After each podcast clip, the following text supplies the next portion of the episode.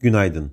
Japonya'da mevsimsel düzeltilmiş sanayi üretimi Kasım ayında bir önceki aya göre %0.1 geriledi.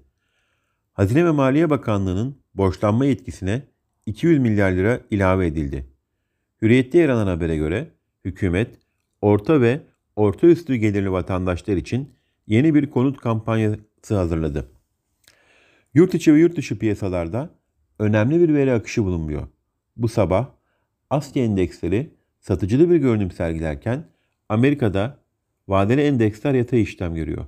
Borsa İstanbul'da yatay bir başlangıç öngörüyoruz. İyi günler, bereketli kazançlar.